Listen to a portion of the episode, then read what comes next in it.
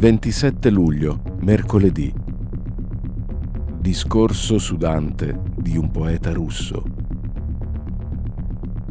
Fino a oggi la fama di Dante è stato il massimo ostacolo alla sua conoscenza, a uno studio approfondito della sua opera. Lo resterà ancora per molto tempo. Questa frase è tratta da Conversazione su Dante di Osip Mandelstam recentemente ristampato da Adelphi. Illuminazione geniale di un poeta degli anni 30, incarcerato dal regime di Stalin per reati d'opinione. Mandelstam studia l'italiano al solo scopo di abbeverarsi direttamente a Dante in lingua madre, invidiando agli italiani il privilegio di poterla conoscere naturalmente alla nascita il che ovviamente non è vero, gli italiani fraintendono Dante e lo danno per scontato. Perché scatena amore e odio? Perché padre della lingua? Perché, finito il settecentenario, siamo ancora qui a parlarne? Con Giovanni Succi, che sono io. Fino ad oggi, la fama di Dante è stato il massimo ostacolo alla sua conoscenza, a uno studio approfondito della sua opera e lo resterà ancora per molto tempo.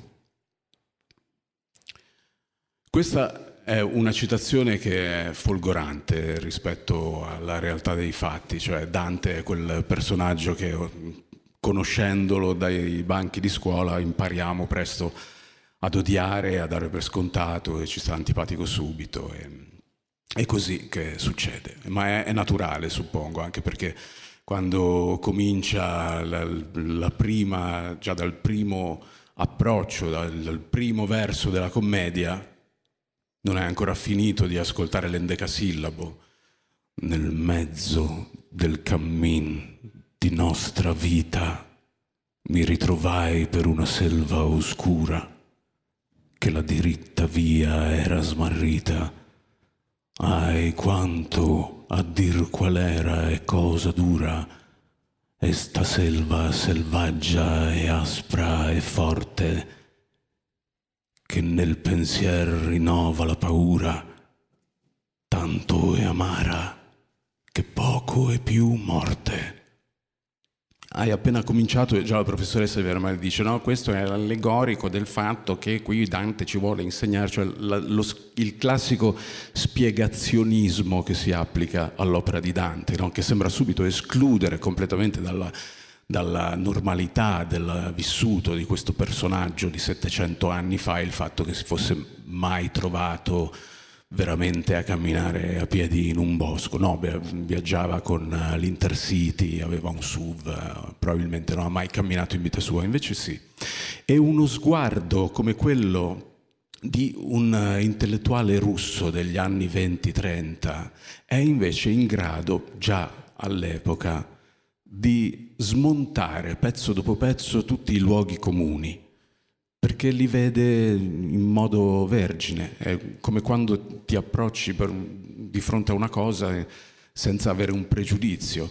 E ovviamente come tutti quelli che si approcciano a Dante in modo approfondito ne rimane profondamente folgorato.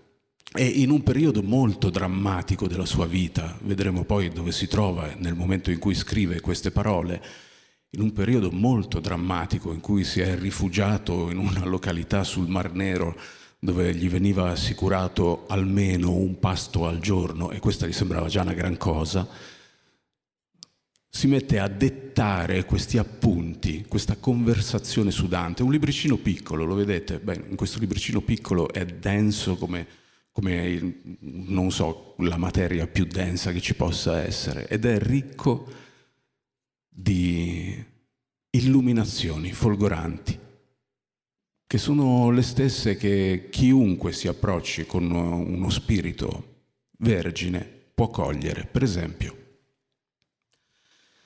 intorno a Dante, sempre meno comprensibilmente, è sempre meno comprensibile per le generazioni successive di normali lettori, come pure di artisti, si andò via via formando una crescente aura di mistero e pensare che il suo ideale era una conoscenza chiara, rigorosa. Anche per i contemporanei era una lettura difficile. Qui Mendelstam prende una piccola cantonata, ci sono alcune piccole cantonate che prende nel, nel dettare questi appunti. È probabile che la maggior parte dei contemporanei di Dante non leggesse Dante, ma ascoltasse Dante, anche perché si pensa che in Firenze ci potesse essere una, un grado di, di, alfabetizzazione pari al so, 2, forse 5% esagerare della società e se contate che erano tra i 70.000 e i 100.000 abitanti nella Firenze di quel tempo, o almeno così si dice, sono veramente pochi, qualche migliaio di persone era in grado di leggere Dante in Firenze. E sicuramente non, non circolavano mille copie di un testo di Dante in Firenze, anche perché copiare all'epoca costava molto caro ed era un lusso che si potevano permettere soprattutto quelli che, a parte pregare, non avevano molto altro da fare, quindi il clero. Comunque, anche per i contemporanei era una lettura difficile, stancante, ma i loro sforzi venivano ripagati dal sapere che ne traevano. Col passare del tempo le cose peggiorarono. Fiorì lo stupido, barbaro culto del misticismo dantesco, privo di qualsiasi contenuto come il misticismo stesso. Apparve il Dante oscuro, quello delle incisioni francesi, un naso aquilino e un cappuccio che se ne vanno in giro tra le rocce in cerca di sai il diavolo che cosa. Da noi in Russia persino Alexander Bloch è stato vittima della vergognosa ignoranza di fanatici estimatori che in realtà non hanno mai letto Dante. A nessuno, assolutamente a nessuno, interessava l'illuminazione interna dello spazio dantesco, deducibile unicamente dagli elementi strutturali, cioè da quello che c'è scritto dentro il testo. Cioè se tu ti attieni al testo nel leggere Dante ti accorgi per esempio che il mito di questo Dante oscuro è smentito dall'opera stessa. Qualsiasi approccio dantesco, essendo un, un, autore medievale, era in funzione anche dell'indottrinamento, nel senso della trasmissione della conoscenza. E in Dante questo è particolarmente sentito, tanto che in Dante abbiamo il primo esempio nella storia dell'umanità, ante litteram quanto non mai, di enciclopedismo, cioè una cosa che arriverà poi figlia dell'illuminismo e dell'idea che la diffusione del sapere possa rendere migliore l'umanità. Noi sappiamo che ovviamente è un falso mito, la diffusione del sapere non cambia assolutamente quella che l'umanità è. Comunque prosegue Mandelstam, dice dimostrerò subito quanto poco importasse ai suoi primi lettori questo aspetto dell'oscurità, eccetera quanto poco gli importasse del preteso mistero di Dante. Bene, ho davanti agli occhi la riproduzione fotografica di una miniatura che compare in uno dei più antichi codici danteschi. Risale alla metà del XIV secolo, Biblioteca di Perugia, eccetera. Beatrice mostra a Dante la Trinità. Probabilmente avete già visto questa miniatura se avete sfogliato qualche libro vivido sfondo, occellato come una coda di pavone, ricorda un'allegra camicetta stampata. La Trinità, il capo in un nimbo di fiori e ramoscelli, è rubiconda, cioè rossa, in carne come una mercantessa Dante è un giovanotto baldanzoso, Beatrice una vivace ragazza dal viso tondo. Basta leggere La vita nuova per capire che si parla di un ventenne e di una persona, Beatrice, che avrà avuto 16-17 anni, o forse poco più. Eppure noi rappresentiamo poi forse sulla, sulla scia dei, dei pre-raffaeliti e di tutta l'iconografia successiva, Dante infinitamente vecchio e vetusto e incappucciato, vestito come cappuccetto rosso o come un puffo, eccetera, eccetera. Ne abbiamo di un grande personaggio dell'umanità, abbiamo fatto una maschera di carnevale sostanzialmente. Bene, un occhio vergine riesce a ritornare alla radice delle cose, probabilmente non aveva vissuto nella retorica dantesca che dall'Ottocento in poi torna anche in Italia e nel periodo in cui lui scrive, nel periodo fascista, è all'ennesima potenza, perché Dante viene tirato per la giacchetta a rappresentare tutta una serie di cose che in questo momento sono fuori campo. Dicevamo, Dante è un giovanotto baldanzoso, Beatrice è una vivace ragazza dal viso tondo, due piccole figure assolutamente normali, uno studente, ritratto della salute, che corteggia una non meno florida ragazza. Voglio smentire con tutte le mie forze la disgustosa leggenda del colorito fosco e cupo della commedia. Citerò la testimonianza di un'altra miniatura contemporanea alla Alighieri. Dante ha una veste azzurro chiara. Virgilio con lunga barba e capelli grigi, aperta parentesi, è l'iconografia di un santo. Nel Medioevo Virgilio aveva fama di santità, era una specie di santo ante litteram. Immaginavano che avesse addirittura preconizzato la venuta di Cristo, perché il Medioevo, come la nostra epoca, tende a leggere tutto in funzione del presente, non ha una prospettiva storica, come non ce l'abbiamo noi del resto. Anche Virgilio ha una veste di colore azzurro e ha però un bel mantello rosa. Pensa che supereroe, mantello rosa. Sprazzi di un vivido azzurro e di rosa, dunque, in un paesaggio roccioso, color grigio fumo. Nel diciassettesimo canto dell'inferno scopriamo un mostruoso mezzo di trasporto, si chiama Gerione ed è come un potentissimo carro armato. Eh, questo mi piace che uno russo passa subito da Gerione al carro armato, mi, mi ha sempre divertito questo, questo passaggio. Dice un potentissimo carro armato e per di più provvisto di ali. Offre i suoi servigi a Dante e Virgilio perché dalle gerarchie sovrane gli è stato ordinato di portare i due passeggeri al cerchio sottostante, eccetera.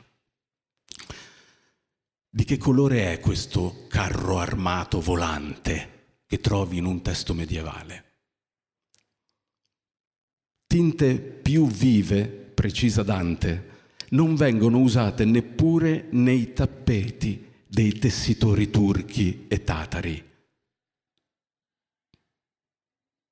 È accecante il fulgore di questa immagine tessile sorprendente la prospettiva commerciale e manifatturiera che dischiude.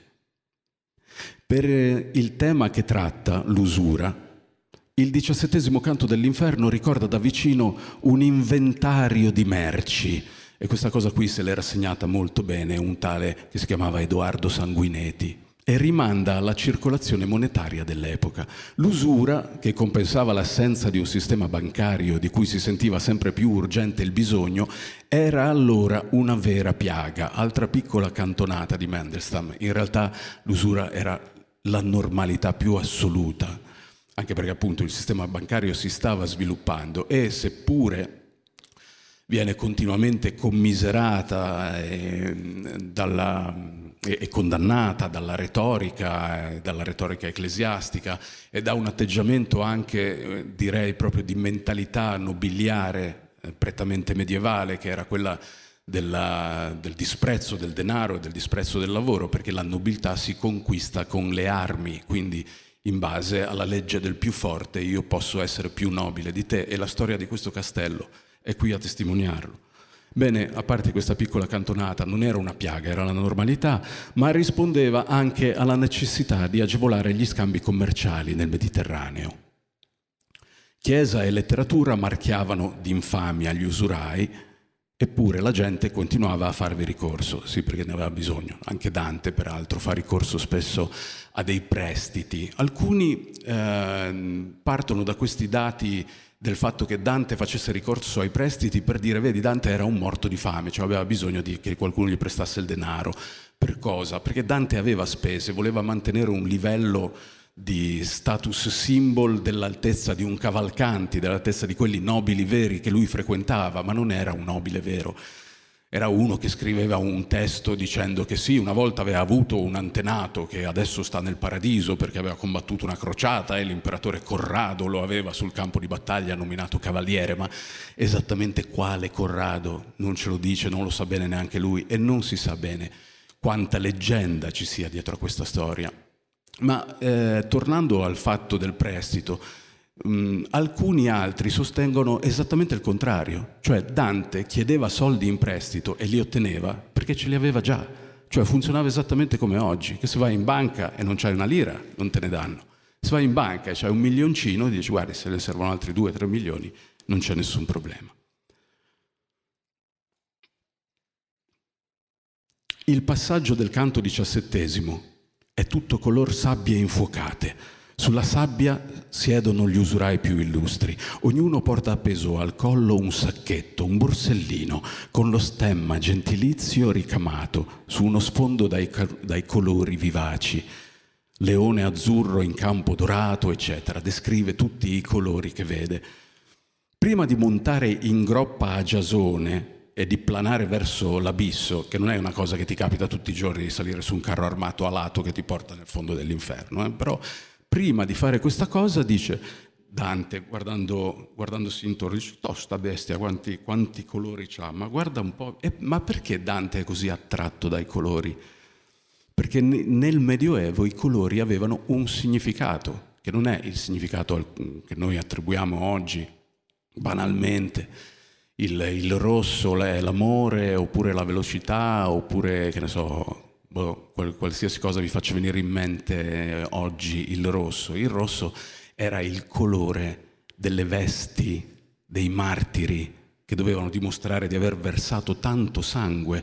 Per questo era nobilitante vestirsi di rosso, era, significava vestirsi del colore delle vesti dei martiri e quindi lo si sfoggiava e infatti il colore rosso nel Medioevo rappresentava l'eccellenza, l'autorità anche, il potere. Quando vedevi qualcuno per strada vestito di rosso, sai che attenzione, questo arriva dalle alte sfere. Poi dipende anche di quanto era sbiadito quel rosso, perché mantenere rosso un abito nel Medioevo era un casino, perché non avevano tipo gli additivi per la lavatrice o queste cose qua. E quindi o non lo lavavi mai ed eri in odor di santità, che quando arrivavi dici, mamma mia questo, quanto è santo, non si è mai lavato né lui né la veste in tutta la sua vita. Dicono che non si sia mai toccato un piede per non indursi in tentazione, perché poi dal piede puoi salire su che è un attimo. Eh. Bene, se avevi un rosso un po' sbiadito, mm, non ti sta girando bene ultimamente, eh? vedo che sei un po' messi male. Vai un po' a vedere se ti prestano dei soldi in banca. I colori vengono enumerati con una secchezza quasi professionale. Quindi Dante non solo è molto attento ai colori e pensa che i suoi lettori siano più attenti ai colori che non al fatto di una bestia che vola in fondo all'inferno, ma li descrive con, una, con un piglio professionale, cioè come sempre fa Dante, che non, non è mai superficiale Dante, non ti, non ti, dice mai una cosa così, sì, quella, sì, questa è pietra, no, è una colonna fatta di quel materiale perché te lo vuole insegnare. È un atteggiamento che oggi a noi sta un po' antipatico, ma se ci pensate, quale altro modo c'era per trasmettere il sapere, un qualsiasi sapere? Per esempio a chi poteva soltanto ascoltare e non aveva facoltà di leggere? Beh, l'ascolto trasmetteva le informazioni, cosa incredibile, no? al giorno d'oggi non ce lo potremmo immaginare. Dunque, ci vengono presentati, intendo, come sono ancora sulla tavolozza quei colori, nello studio di un pittore. Perché stupirsi? Nella pittura Dante era di casa, amico di Giotto, seguiva attentamente le lotte tra le scuole pittoriche, l'avvicendarsi di tendenze e di mode. Ed è sempre stato così il mondo. E la rappresentazione per immagini, che per noi oggi è una cosa scontata perché basta fare quattro... Pa- immaginate, cioè no, immaginate, guardate intorno a noi quante immagini possiamo vedere. Cioè, lì c'è un affresco del 400, forse 500. Ci sono dei cartelli pubblicitari, ci sono gli schemi del castello, poi usciamo, ci sono le pubblicità gigantesche e poi um, qualsiasi cosa noi approcciamo ci presenta un'immagine, ma è esistito un tempo in cui questo non era. Per vedere un'immagine dovevi entrare in una chiesa, per esempio, oppure essere accolto nella sala principesca di un qualche nobile che, toh, tolto lo sfizio, si è fatto fare proprio tutta una scena di caccia in casa, così la sera quando non sa cosa fare si mette lì, hanno il telecomando, non c'è, la scena è sempre quella, ma lui se la guarda. Che bella che è. E tutti quelli che arrivano lì la possono vedere e dicono, ah, sono stato a casa di quello e c'ha la caccia in casa, eh? ma proprio con tutte le bestie, tutte le piante, tutte le cose. E a casa mia non ce l'ho mica. Eh no, a casa tua ce l'hai? No. Vabbè. All'epoca di Dante il desiderio di volare divorava e tormentava l'uomo, non meno dell'alchimia. Era una vera brama di solcare lo spazio. E dici, oh che strano, avevano la brama di solcare lo spazio, perché? Perché andavano a piedi, continuamente. E infatti Dante è andato a piedi tutta la vita, voglio dire, Prima dell'esilio no, aveva il cavallo, si poteva permettere di andare a cavallo, sfoggiava lo status symbol del cavallo. Dopo l'esilio no, perché gli viene confiscato qualsiasi bene, compreso il cavallo, cosa della quale poi si dispiacerà. Ma dopo l'esilio si procurerà in qualche modo un cavallo nei primi tempi e nella prima epistola è molto interessante perché dice sì, io a cavallo, che vuol dire me lo sono riprocurato, ho insanguinato per vendetta il contado e le terre intorno a Firenze e ho, ho macchiato di sangue la mia spada e i miei bianchi vessilli. Da questo possiamo dedurre che Dante aveva dei vessilli bianchi e che ha fatto cose brutte anche, o almeno quelle che per noi sono cose brutte, ma la vendetta al tempo di Dante era quasi un obbligo morale. Dicevo, Tornando a Giasone, il desiderio del volo, sentite qua che cosa scrive Mandelstam. I due passeggeri perdono l'orientamento, cioè Dante e Virgilio, non si vede più nulla. Questo è Dante che immagina di volare. È il primo uomo, peraltro, che scrive un testo dove immagina di volare. Davanti, su quella groppa tatara, lo spaventoso Damasco della pelle di Gerione, cioè persino Gerione è damascato. Non è una bestia brutta, tutta nera o maculata, no, è proprio perfettamente damascato. Velocità e direzione si possono intuire solo dall'aria che sferza il viso, quindi volavano in una nebbia fitta e l'unica cosa che gli faceva sentire il fatto che stessero volando è che avevano aria in faccia, ma non vedevano niente. La macchina, cioè Gerione, macchina per modo di dire, per volare non è ancora stata inventata, è ovvio. Però per fortuna che qualcuno ce lo ricorda, non esistono ancora i disegni di Leonardo. Al che ti chiedi, Dante non avrà visto Batman?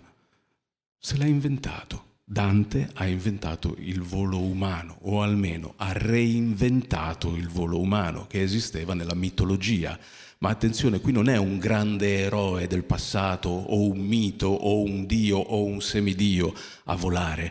Qui a volare è un signor nessuno che si chiama Dante. E questo Mandelstam lo coglie perfettamente. Dice Dante era un signor nessuno, era un borghesuccio, era uno senza particolari attestati. E Dante stesso dice da dove, da dove prende Mandelstam questa eh, interessante informazione, da dove la prende? Da Dante stesso, che dice a Virgilio, io non sono un Enea, io non sono un San Paolo, con cosa ci vengo? nell'altro mondo. E Virgilio gli dice, stai tranquillo, ci andiamo, ti porto io, ce l'ha una che ti vuole, ma chi è? La tua, te la ricordi la tua vecchia fidanzata? E certo che me la ricordo, è da tutta la vita che ci penso. Bene, lei è là e ti aspetta. E questo è qualcosa di profondamente psichedelico. Come sono arrivato a Osip Mandelstam? Ci sono arrivato grazie a un poeta un poeta che si chiama Simone Cattaneo, che si chiamava Simone Cattaneo. E posso usare l'espressione poeta perché è morto, era del 74, è morto suicida nel 2009, quindi suicida, ancora più poeta, si può usare tranquillamente sdoganato completamente.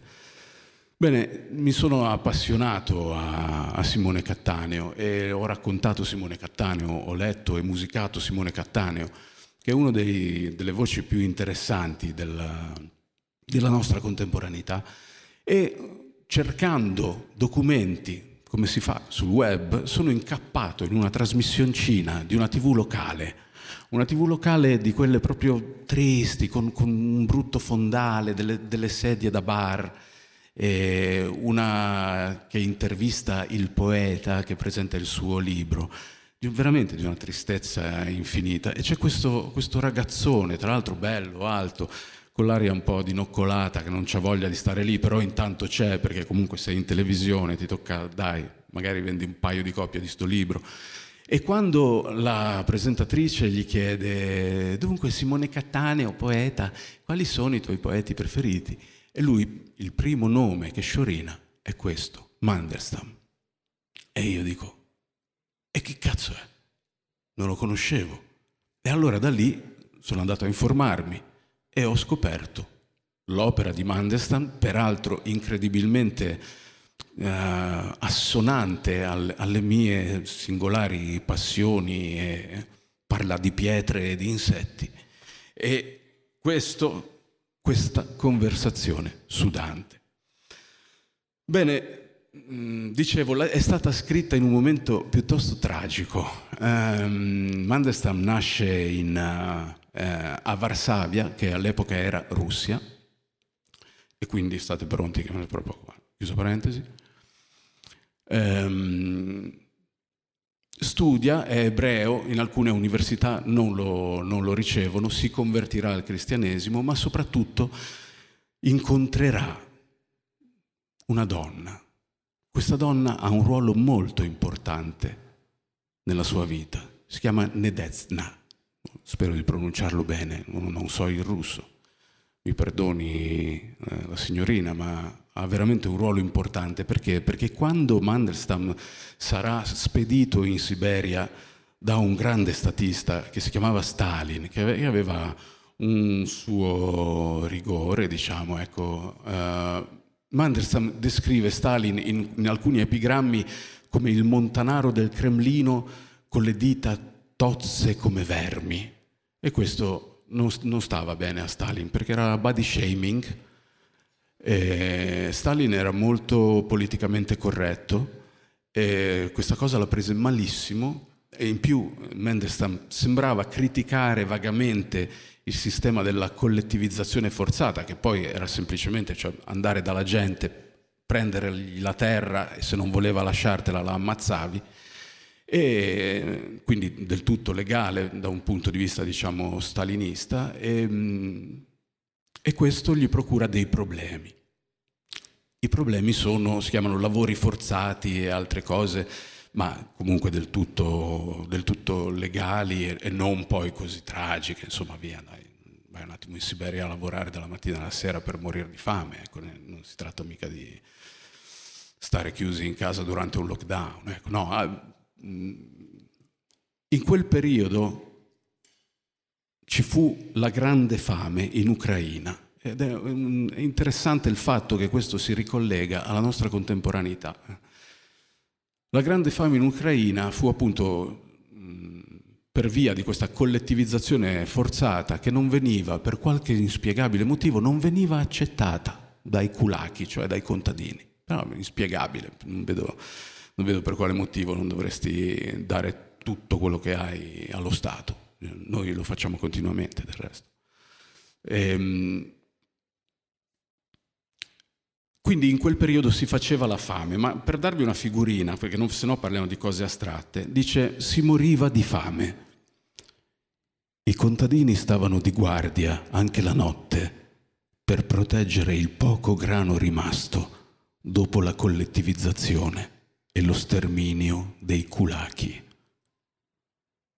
Ogni giorno arrivavano nuovi profughi dall'Ucraina, grigi, scheletri, coperti di stracci, si fermavano, muti, davanti a porte e cancelli. Non avevano neppure la forza di chiedere. Anche l'aria era grigia, acre, gli sterpi bruciati, il lezzo dei cadaveri.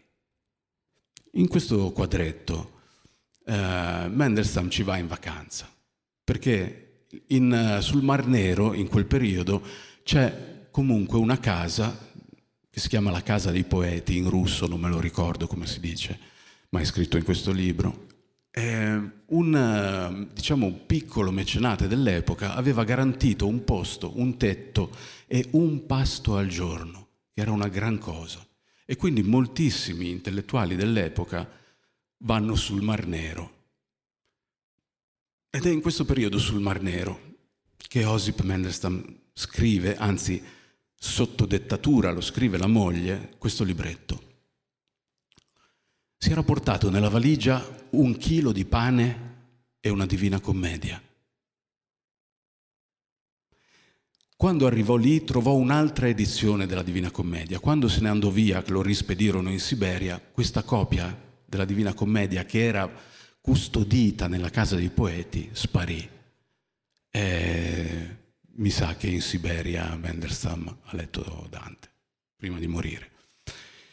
Il fatto è che l'importanza di questa donna nella vita di questo autore è veramente indimenticabile e uso indimenticabile non a caso. Ovviamente, essendo politicamente scorretti, i libri e i versi di Mendelstam furono cancellati dal regime. La cancel culture è una cosa profondamente umana, a noi piace tanto anche oggi, la faremo presto, eh, con tutto quello che non ci piace, via. Quindi vengono banditi completamente, distrutti completamente. Ma sua moglie, imparerà a memoria, verso dopo verso, tutta l'opera del marito morto. Ed è grazie a lei che noi abbiamo quello che quest'uomo ha scritto. E una cosa che raccomanda quest'uomo, e la morale di questa storia, è che i versi conviene impararli a memoria, perché non si sa mai.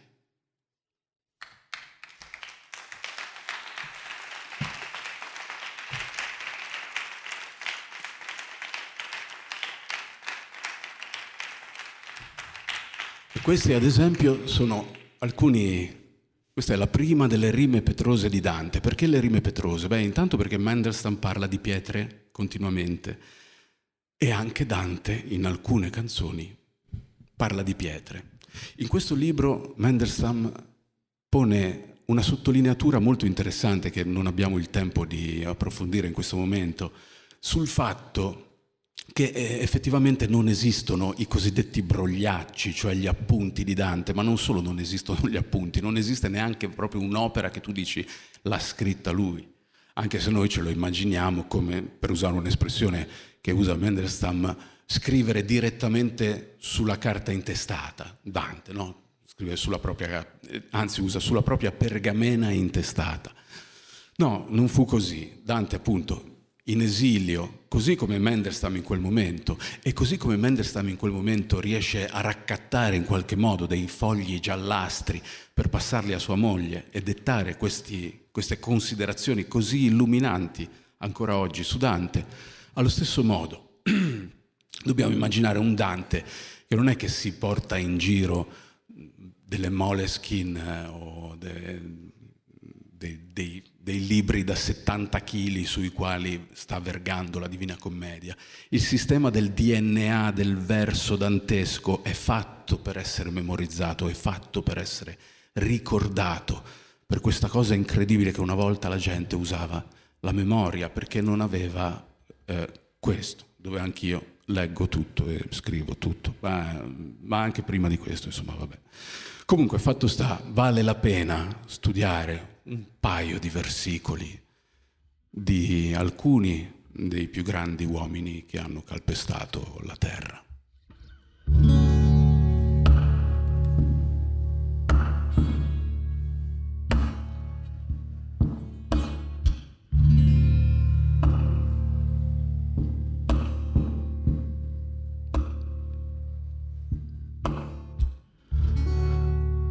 Io sono venuto al punto della rota che l'orizzonte quando il sol si corca ci partorisce il geminato cielo. E la stella d'amor ci sta remota per lo raggio fluente che l'anforca sì di traverso che le si fa velo. E quel pianeta che conforta il gelo si mostra tutto a noi per lo grand nel qual ciascun dei sette fa poca ombra, e però non disgombra un sol penser d'amore un Dio son carco, la mente mia che più dura che petra in tener forte immagine di Petra.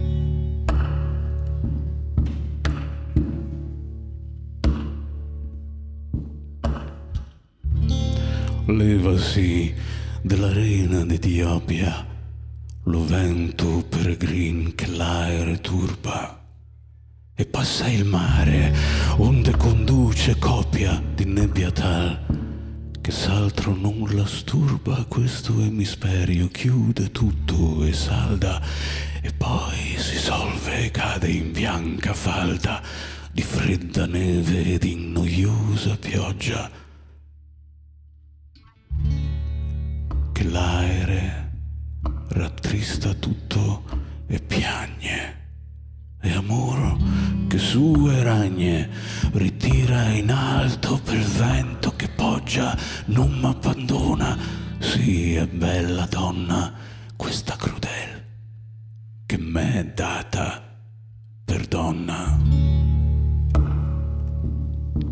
Un altro aspetto che Mendelstam coglie perfettamente è il fatto che il verso dantesco sia continuamente in movimento e in evoluzione. In tutte le rime petrose il primo verso contiene sempre un'azione e Dante è pura azione. È probabilmente il primo colossal d'azione a colori mai scritto nella storia della cultura occidentale. E nella seconda strofa che avete appena ascoltato di questa che è la prima delle rime petrose ha inventato anche il meteo.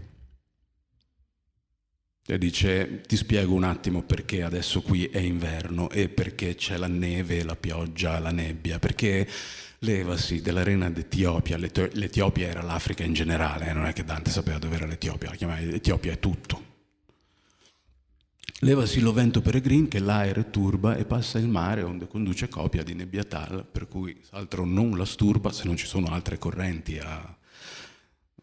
Questo emisferio chiude tutto, è salda e poi si scioglie, in bianca falda di fredda neve ed in noiosa pioggia onde l'aere s'attrista tutto e piagne, eccetera, eccetera. Ma andiamo avanti perché in questa carrellata per immagini, perché Dante è il primo regista della storia occidentale, siamo partiti dall'alto e con uh, una, una di, quelle, di quei movimenti di camera, che in questo momento non mi viene il nome, ma non fa niente perché l'avete capito, siamo passati dallo spazio, tra l'altro la descrizione dello spazio è talmente perfetta che grazie a un'app che io ho sul telefono puoi verificare che è stata fatta nel dicembre del 1296 e questa è l'unica opera dantesca sicuramente databile, cioè sappiamo esattamente che l'ha scritta nel dicembre del 1286 perché inizia con una descrizione talmente precisa che quello era il cielo in quelle notti.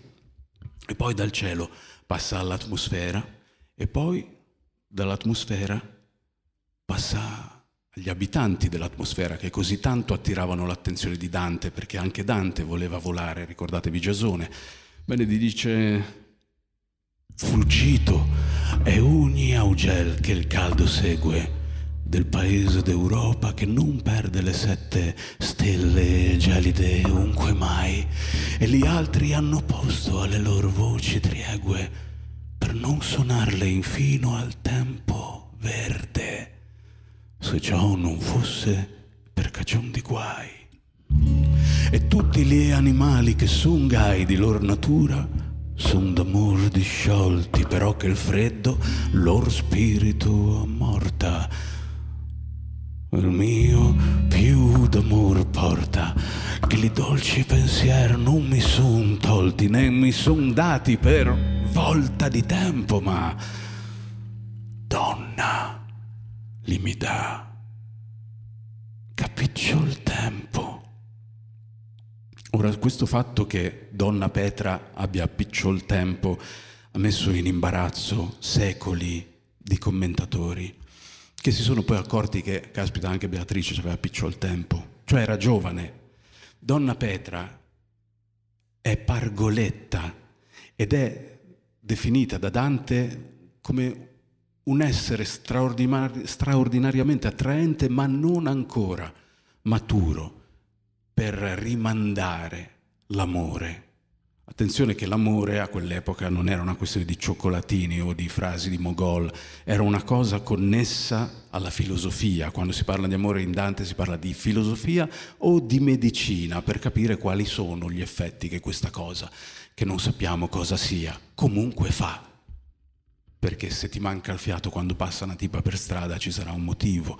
Quel motivo indaga Dante. Bene, ma dagli uccelli e dalle fronde degli alberi si scende giù e si arriva al verde dei prati, alla terra.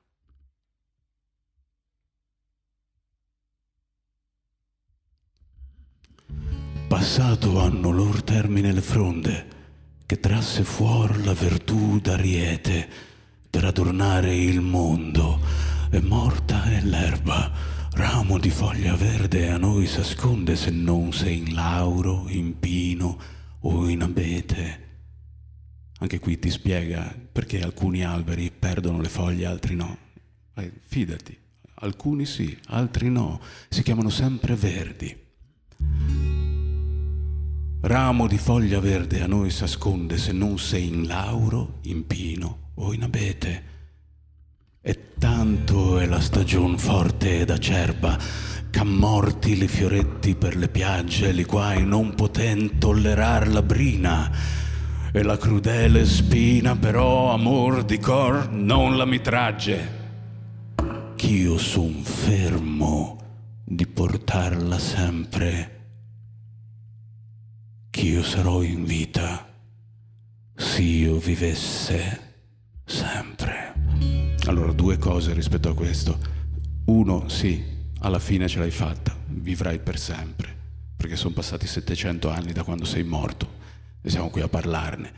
Di Albertino Mussato, non si può dire la stessa cosa. Albertino Mussato era il più famoso dei contemporanei di Dante, il primo poeta laureato.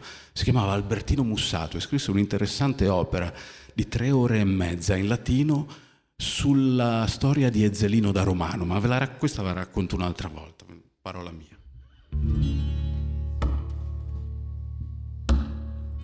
E poi si scende dalla terra al sottosuolo. E anche qui Dante riesce a dirimere una questione che poi alla fine della sua vita, qui Dante ha 30 anni quando scrive questo, eh, e già vi accorgete che l'amore dei 30 anni è ben diverso dall'amore dei 9, 18, 20 anni, così li scandisce lui le tappe del suo amore per Beatrice. E per l'amore per Beatrice è molto più pop, era Tanto gentile e tanto onesta pare la donna mia quando ella altrui saluta che ogni lingua diventa tremando muta e gli occhi non ardiscono di guardare. Ella si va sentendosi laudare benignamente d'umiltà vestuta e pare che sia una cosa venuta di cielo in terra a miracol mostrare. Mostrasi sì piacente a chi la mira che dà per gli occhi una dolcezza al core che intender non la può chi non la prova e pare che di sua labia si muova uno spirito soave, pien d'amore, che va dicendo all'anima, sospira. Qui i toni sono completamente diversi. Sentite mentre parla del sottosuolo, ci accorgiamo di una cosa. Dante, nel suo laboratorio, c'è un capitolo in questo libro che parla del laboratorio di Dante, sta preparando gli strumenti per una cosa che non ha ancora scritto, ma forse ha già pro- progettato.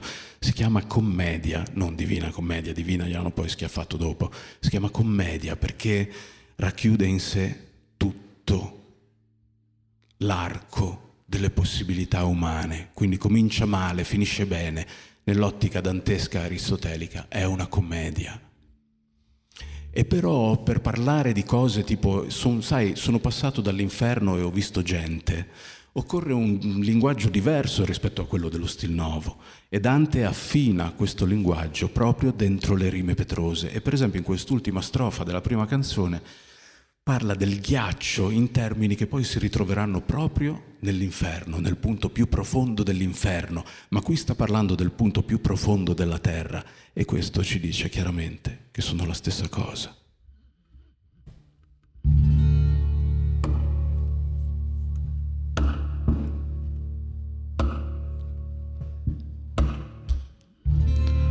Versano le vene, le fumifere acque per il vapor che la terra ha nel ventre, che d'abisso li tira su su in alto.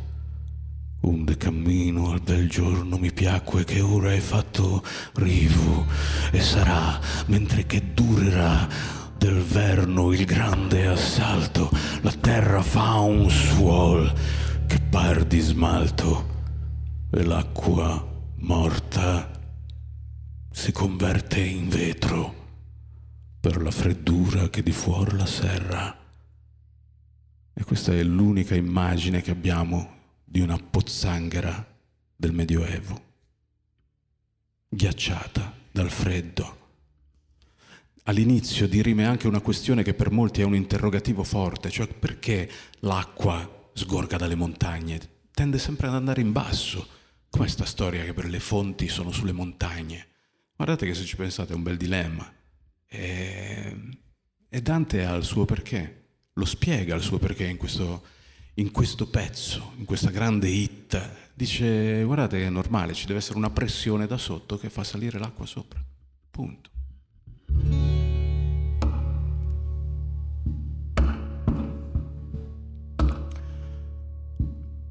E io però della mia guerra non son tornato un passo arretro, né vo tornar, che se il martiro è dolce, la morte deve passare ogni altro dolce. Che qui gli dice, Dante, allora ti piace sta cosa, dai, dai che ti piace, sì.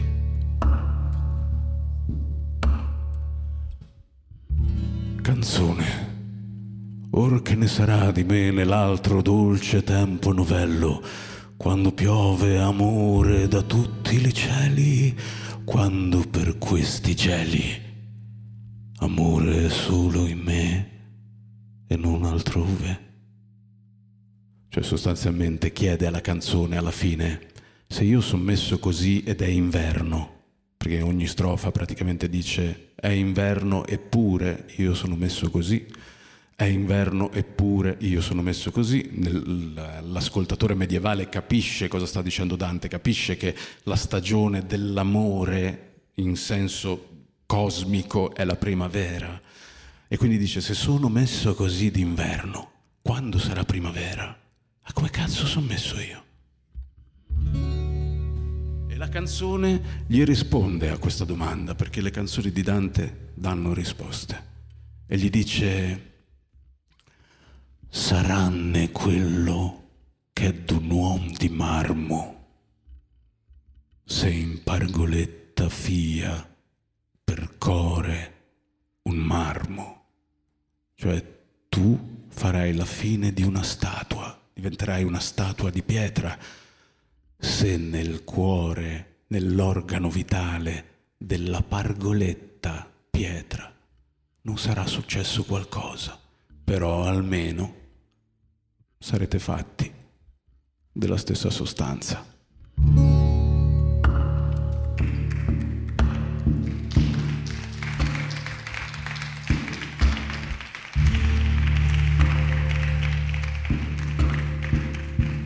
Grazie a tutti voi, grazie per avermi ospitato, grazie per essere qui. Castello del Germi.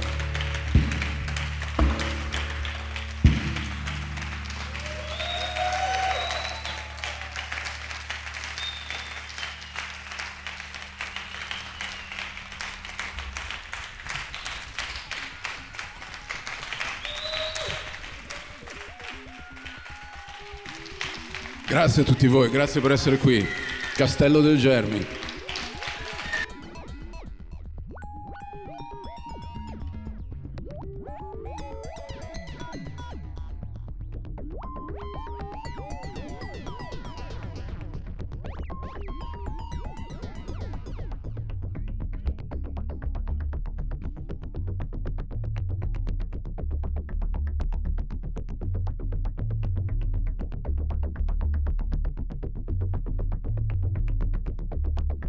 Il Castello del Germi, in collaborazione con Manuel Agnelli, Francesca Risi, Gianluca Segale, Rodrigo D'Erasmo, Laura Klaus, Guido Andreani e tutto lo staff del Germi LDC.